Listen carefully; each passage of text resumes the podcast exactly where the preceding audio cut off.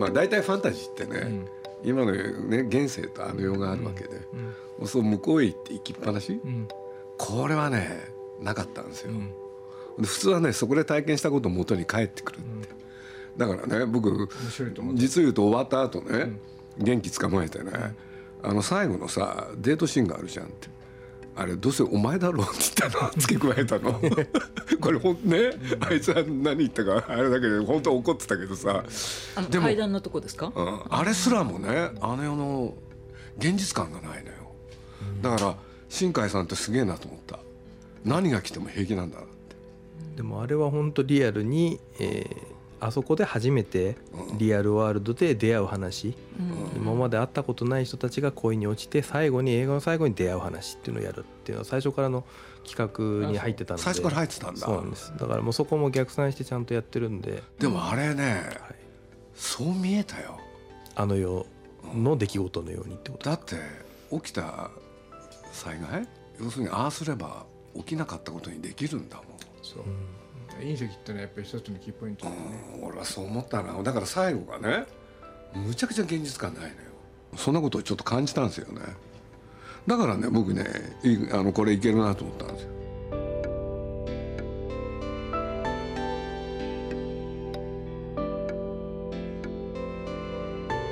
鈴木敏夫のジブリ汗まみれ。今週も先週に引き続き親子2代映画界を行く古澤敏夫義弘親子と鈴木さんの座談会の模様をお送りします。古澤敏夫さんはパラマウント映画での契約を経て1966年に20世紀フォックス映画日本支社に入社。97年公開の「タイタニック」で当時の日本興行収入史上最高の262億円を挙げました。その後もジョージ・ルーカス監督より直接宣伝を依頼されるなど映画と共に人生を歩んできたと言っても過言ではない伝説の宣伝マンです。先月自身の映画人生などをまとめた本「映画の力」を上司しました。また息子さんの古澤義弘さんはおととしの9月に東宝社員のままストーリーという会社を立ち上げアニメーションを中心に映像作品の企画制作を行っています。君の名は僕のヒーローアカデミアザ・ムービー二人のヒーローなど数々のヒット映画に関わってきました。現在新海誠監督の天気の子などを準備中です。映画の世界で生きる親子2代そして鈴木さんの映画談義インタビューはスタジオジブリのタイゆかりさんです。今週はこんなお話から。あそこからねなかなか人が来ない時期に封切ってね。だから数字が落ちる時だから、ね、あれは作品に力がなきゃあんなことできない、それとああの年何があったんだっけ？夏。いや「シン・ゴジラ」もあったしいろいろあったんだけどでも逆に言うとその「結構年配僕らよりもさらに10とか以上上の人たちがこれは難しそうだって言ってたのは逆に僕らとしてはいい兆候だなとは思っていて、うん、は心的ですね。いやそれはやっぱりあこの価値観やっぱ理解できないんだなっていうそのいわゆる MV のように。それこそ映画って時代の鏡だからね。4月にその音楽と映像を同時に出した時のやっぱり世の中のこう評判になったいろんな声っていうのを僕らは感じてはいたのでそんななんか絶望するようなことって何一つない、てかそんなに不安があることもそのギャップがあったんだ、はい、ないなとは思ってたし監督ももちろん勝算持ってやってたんで。でもヒットは本当に説明しづらいというかなぜっていうのも何回も聞かれましたけどやっぱ僕ら最後まで言えないんですよ、あそこまで数字が膨らんじゃうってことはリピーターがいないと絶対不可能だからそのリピーターがリピーター呼ぶのよね。でそれとやっぱり困ってたのはねおじさんたちですよ、うん、途中からね宣伝費どこに使ったらいいか分かんないから、スポットに回ったでしょ、はい、あれでねおじさんたちが行き始めておじさんおばさんたちが、はい、その人たちがちんぷんかんぷんで。でもあれは逆に言うとその監督は4回見ても4回目でも新しい発見があるいろんなところにものを散りばめていてそういう狙いでもあるんですよね。見れば見るほど発見があるっていう。自分のねあれでうちの袋生涯日本映画見なかった人。あそ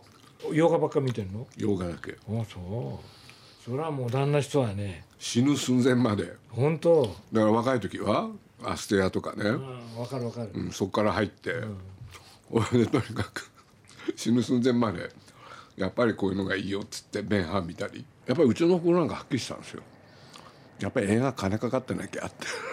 まあそうね。あの制作費50億円とあの5,000万円の違いぐらいあって同じ値段だからね。でね親父がね、まあ、日本映画好きだったの。で僕をザトイ連れに行くとね怒る？怒ってねあんな汚いものなんで見に行くんだって言って金払ってって言って。そうなっちゃうか。これ面白いよね。だか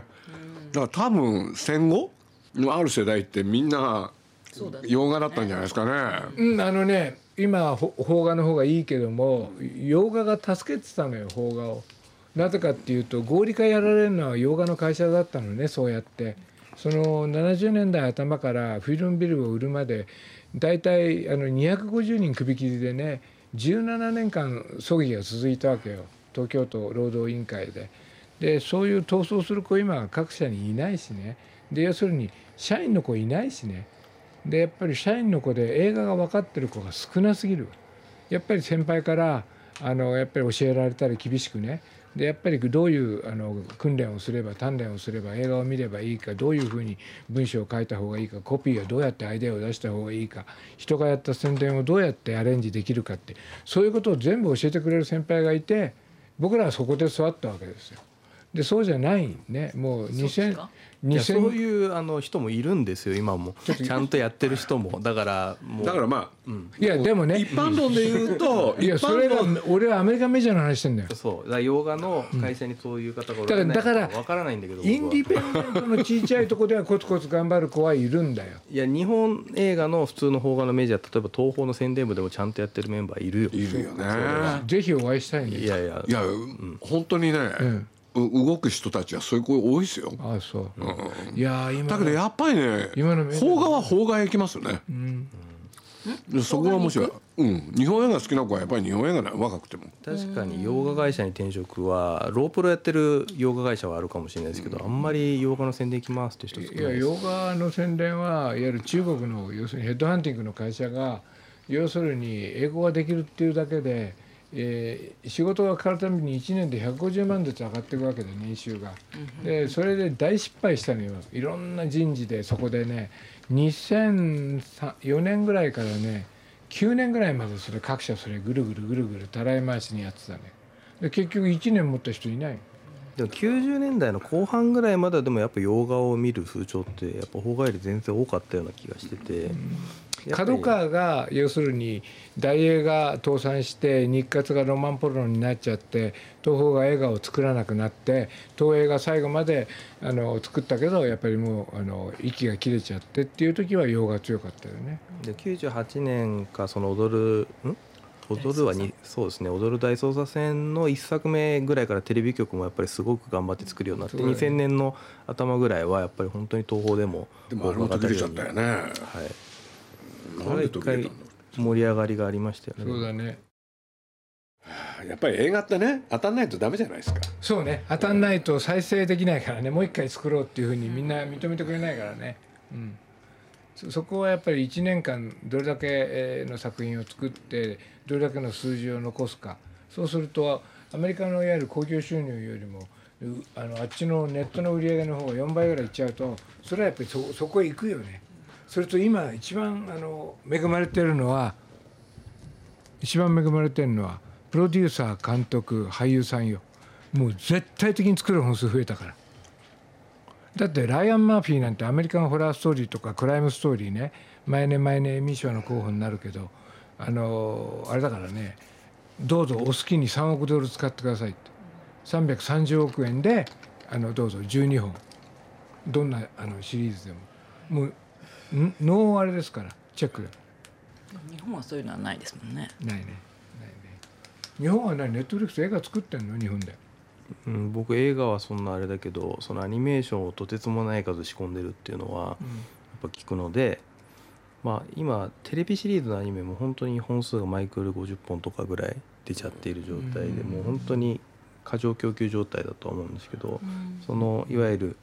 MX とか深夜でやってるものがごそっとこう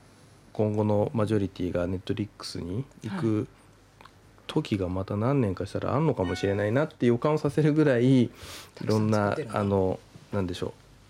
うクリエイターに対してのアプローチとかはすごく強くなってきてるなっていう。というのもやっぱりそのローカルプロダクションとか日本は日本のネットリックスほどじゃないね。やっぱアマゾンはその比較すると、まあ、やっぱり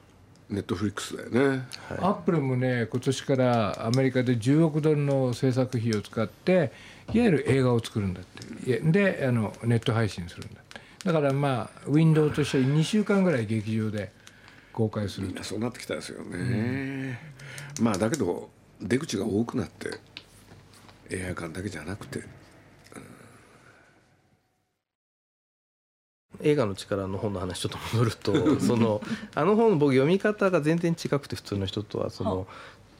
例えばですけどその角川春樹さんとじゃあ仕事をしてた時代が、うん、あ親父にとっての何歳だったのかなとか、うん、そうそういうのを見るとまあ結構その3020代後半から30ぐらいでそういう仕事をしていてでまあそこから行ってその30代のまあ後半ぐらいにまあ会社をサンダンスを作るとかいうのであ僕にとっての今ってこういうところだよなっていうのを。まあいやまあまだやれるなとかっていう今後やんなきゃ頑張んなきゃなっていう気持ちもあのあの本の,、まあその時代を見ていくと思えた本ですね。ねさんはあの俺より6つぐらい上かな。だからあの人もあの親父さんに感動されてた方だからもう本当に何の原作権も文庫化権をもらえない教科書を作ってたあの書店屋だからね、うん、だから自分で一発っていうんで洋画のノベライゼーションでやってたね。ある愛の歌です。うんそう100万売ったんだよ。そういう意味では教科書ですね。そうですね。そういうあれより面白いんだよ、うん、話は実はあれ。そう分かったけど。5%の日じゃないよ。あんなもん喋ってあんなもんじゃない。普通は書けない、ね、あれはさあのこう流れの中に沿って組んであったんだよっていう話だけど俳優さん側から監督さん側から配給側から宣伝側からしたら立体的にしたらとんでもないぐらいノウハウが詰まってんのよ。角川映画って。そうかお前そういう見方するのか。そういう見方それってね普通の人でもねなんかやろうと思ってる人はそういう読み方するよ。すごい。そうですよ。だって僕だってそういうふうにそういう本読んできたの、でこの人今いくつなんだろうって考えながら、うん。まあ、直接ね息子さんだから、はい、特特別なあれもあるだろうけれど。僕なんかもうあのあとね何年か本当にねクオリティライフをね送れればいいなと思ってクオリティライフでね要するに健康でストレスがなくてもうちょっと俺はいつも怒って走ってきたからねあの情熱は持ってるけど怒りも持ってたんでだからやっぱりそうじゃなくてあの穏やかにあの生きようっていうのはあと向こう7年ぐらいの目標ですよ。先代も媒体が変わっちゃったんですよ。はっきり言って去年なんかあの活字っていうか出版が40%ダウンしてるからね売りあの売り上げが。じゃあネットで映画のニュースを読むかっていうと深いところ行くと読まないのよ。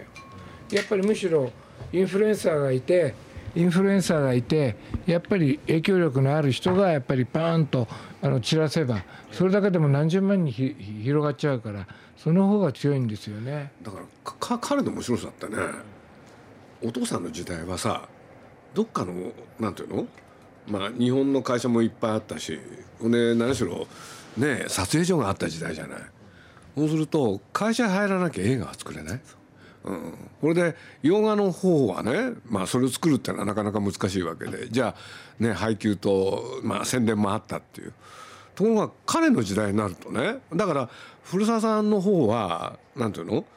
映画を作るのは途中からでしょ、うん、ところが彼の時代ってさやろうと思ったらね。極論すると。今からできるわけね、うん、それも本当はね大きな会社入らなくてもできたできる可能性ってあったと思うの。でもそこであえて東宝へ入るっていうのは面白いよね。いやでもやっぱり東宝とかそういう会社に入らないでやる方の道は相当ハード俺もそう思う。な道だと。本当はね。小林信彦って監督がね今巨匠です。あのあれですけどあの人はあのいわゆるプライベートフィルムからそのいわゆるコマーシャルの巨匠でチャールズ・ブロンソンとか三船さんの「男は黙って札幌ビール」とか「スター・ウォーズ」のパロディの要するにキャノンのカメラがスター・デス・ロイヤーから降りてくるの。あれ石上光俊と一緒に作ってんだよ電通の。それからあの三菱ギャランでルーフっていう車の天井がこう開くやつ。あそこにファルコン号を。あれも大林さんがやってるあの人があのハウスって映画を東宝で作る時助監督から何からソース感だったからね。とんでもないと自分たちの仕事ができないのにお前ごときのチンピラに映画作らせるかっつってもう邪魔されたって大変だったですよ。だからじゃあどっかで使ってあげようと。全部変えちゃうんだよね。なんで？僕今ね息子さんを褒めようと思ってたんですよ。いやでもねあのね新しく入ってくるって大変違う違う違う違うだからそこで東宝を選んでね。そこでやっていく？いやあの東宝に例えばですけど、まあ、入らずにその映画プロデューサーになるとかっていうのは相当難易度が高い道だと僕は思っていてで実際そのやっぱり現状見渡してみても世の中の映画プロデューサーっていうのはエンプロイーのプロデューサーがほとんどだとやっぱ思いますしでもむしろ昔の方がそういう独立系の方もいたのかなって僕なんかあの本を読んで誤解実はそうかもしれないんですけど思っていて。でもその何でしょう映画に対するまあなんとか情熱というかどうしても今会社員的な考え方でそのクリエイターがやりたいことも含めて真の意味でこれを通すみたいなことってそれをやった瞬間に自分の会社人生も終わる可能性ももちろんあるし それをガンガン推し進めていくぐらい悪の強い映画会社のプロデューサーってのはもうほとんどいないんじゃないかなってやっぱり思っていて。いや僕は全然また違くて。表面違うけど中身そうなんですよ。お父さんは表面こうだけれど。表面から全て悪強いよ俺お父さんと逆なんですよ、俺お前出さないもんな。いやそういうわけじゃない。いやそれはお父さんがこうだったからですよ。爪を隠してるよ むしろそういうそのなんでしょうこういう方がもっとうまく回るんじゃないかっていうだって現実的なんだもん。だって自分が確実着実に自分たちが考えた映画を作れる方向を一歩一歩行ってる感じじゃん。そうね、うそうですね。お前本当コツコツやってるだからもっと大きくできるよね、うん、可能性として。君はうまいことそのいい時にあのいやいい場所にいやライトタイムライトポジションっていういい時にいい場所にいるよ。うん、なぜかというとロングタイムあロングプレイスっていうと運の悪いやつって言ってダイハードのジョン・マクレーンになっちゃうから。ね。なんであの戦場になったビルの中にいなくちゃいけねえんだとあの空港もテロリストに支配されてると君はやっぱりアニメ事業部あの作れたことが幸せだよ。まあそういう経験もさせてもらえたし、まあ、そこで一緒にこう立ち上げ、まあ、元気と一緒にやるっていうことで、まあ、僕とも全く違うタイプだしよりクリエイティブに強いしやっぱりこういうなんていうかチームで今会社を作れてるのもすごくレアなケースだなとは思っていて。変革者なんだでもそれが夢に近づくには、はい、今の時代。着実だよね。かなりやっぱり僕らってどうしてもこう再現性というか一回成功したものをもう一回どう再現するかが結構プロフェッショナルとして求められていると思うんですけどそこがこうなんでしょうちゃんとクリエイターと向き合って相手もこうなるほどプロデューサーが言うことをこういうふうにこう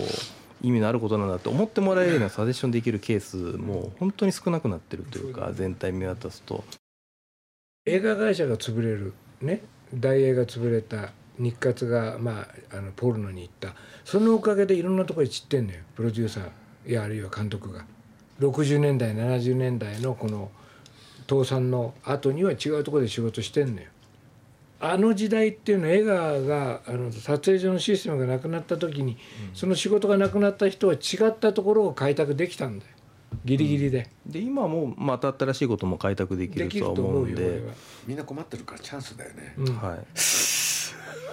僕ねネットフリックスなんかバンバン作ったらすごいチャンスあると思うよ。二刀、うん、あの本当ね二二刀流でできると思う映画と。そのネットフリックスも僕はそのなんてでしょう例えば制作費がガーンと出るとかっていう話はまあ一時のインフレだと思ってるんでそのまたそういうものがメジャーマジョリティになっていったら適正な政策費に絶対落ち着くだからだから逆に言うとそういう資本力があるところの方が付き合いやすかったりもするけど、なるほど、まあ、でもそういうことにまあ惑わされないというかむしろ市場に根根ざした規模感でやっぱ作っていこうとすると日本国内だけでやっぱ作っていくどうしても政策ってもうリミット見えちゃってるからまあアジアでヒットさせるっていう少し中国も含めたところでどうやってものを作っていこうかっていうことをちょっとテストしてみたいとか。そういうの見たい。そういうことを方向としてすごく面白いよ。自由にあのやらせてもらうべくちょっと今あのストーリーという会社を配達させてもらっていね。この前ちょっとポケモンの石原さんとご飯食べた時にポケモン？うんポケモンの会社の石原さんにその2つの数字がありますって言われた時に1114っていう数字と1125っていう数字があって11214っていうのがその北米と,、えー、と欧州と、えー、アフリカこれが111で今10億10億10億人口がいて4が、えー、アジア。で40億人口がいますと。これが、えー、と17年2017年で2030年には1125になってますと、うん、1と1は北米投資は変わらずで10億ずつで、うん、2がアフリカで5がそのいわゆるアジア。さらに10億ずつ増えると。でこれ人口統計的に言うとどこがやっぱり今後その若い人も含めて増えていくかっていうと僕らアジアの人たちなんでそのここでうまくみんなであの面白いと思えるもの特に海外に輸出できるものでいうとアニメーションっていうのは本当にいいお話作れればあのまだまだ可能性はもう無限にあるんじゃないかなと思うので、そういうことをやりながらさらには僕ら北米にも行きたいのでそちらにも打って出れるようなことを将来的にはやりたいなと思ってますね。ぱ直接的に北米に日本から直行していくっていうのはあんまりこう今までの歴史から見ても難易度がスーパー高そうなので。吉弘ね中国は2024年にはね北米の約2倍の興行収入が上がるんですよ。それ260億ドル。ね、えー、2兆6500億円上がる。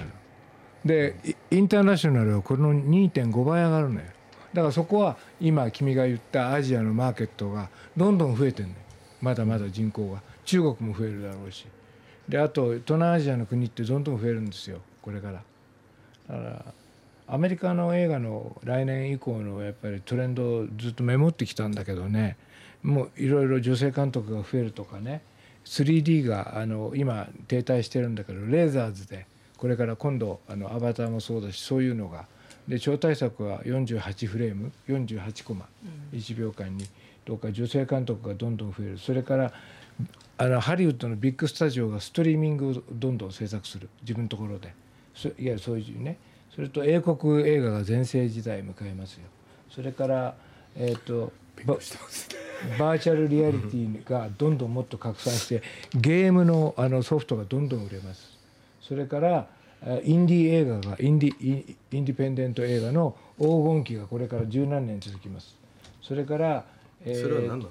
これハリウッドの流れ。これ向こう10年の。どなたがおっしゃってることなの？これブルームバーグとかウォール・ストリート・ジャーナルとかハリウッド・リポーターとかなんとか俺全部向こうの読んでるから毎日。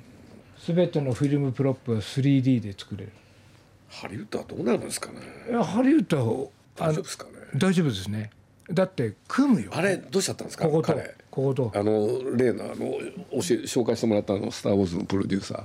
リック・マッカラム、うん、あの人ヨーロッパで映画作ってる。映画作ってんですか？作ってんあの人奥さんチェコの人だから。だって家作ってたじゃないですかあの時。もう嫌なんだってハリウッドは。だって大嫌いだって言ったじゃないですか、うん、だからあの自分はチェコ行ってもっとインディーな映画を作るんだ,、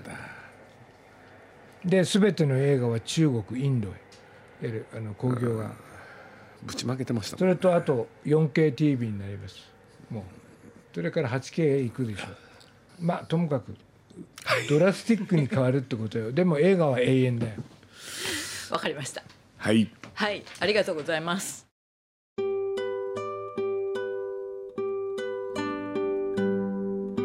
親子2代映画界を行く古澤敏夫義弘親子と鈴木さんの座談会いかがだったでしょうか？この座談会の模様は熱風3月10日号に掲載されています。